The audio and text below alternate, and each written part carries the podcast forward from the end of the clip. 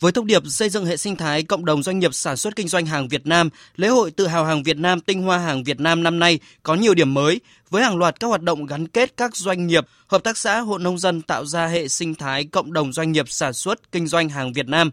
Lễ hội có sự góp mặt của gần 100 đơn vị đến từ các tập đoàn sản xuất phân phối, các hợp tác xã, hộ sản xuất nhỏ, đem đến những sản phẩm Việt phong phú, đa dạng.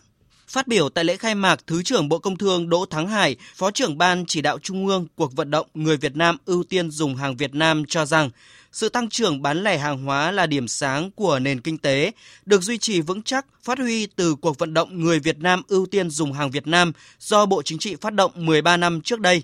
Theo Thứ trưởng Bộ Công Thương Đỗ Thắng Hải, để triển khai có hiệu quả cuộc vận động trong giai đoạn mới, Bộ Công Thương sẽ tiếp tục bám sát các chủ trương của Ban chỉ đạo Trung ương cuộc vận động, phối hợp với các thành viên trong Ban chỉ đạo và các địa phương trong xây dựng kế hoạch và triển khai thực hiện.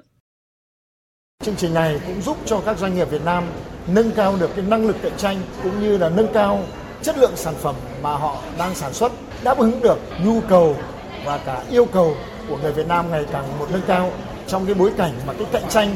của doanh nghiệp ngay tại thị trường Việt Nam là ngày càng lớn.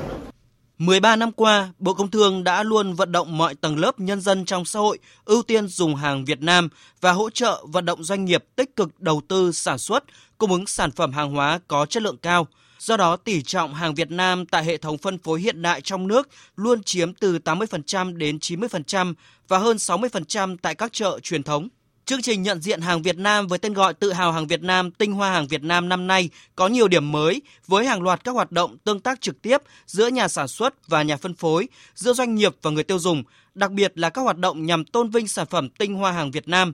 Chương trình không chỉ là hoạt động thiết thực để hưởng ứng và tiếp tục đẩy mạnh thực hiện cuộc vận động người Việt Nam ưu tiên dùng hàng Việt Nam mà có ý nghĩa quan trọng tiếp tục khẳng định lòng tự hào, tự tôn dân tộc của mỗi người dân, khẳng định vai trò, năng lực sản xuất kinh doanh của các doanh nghiệp Việt Nam.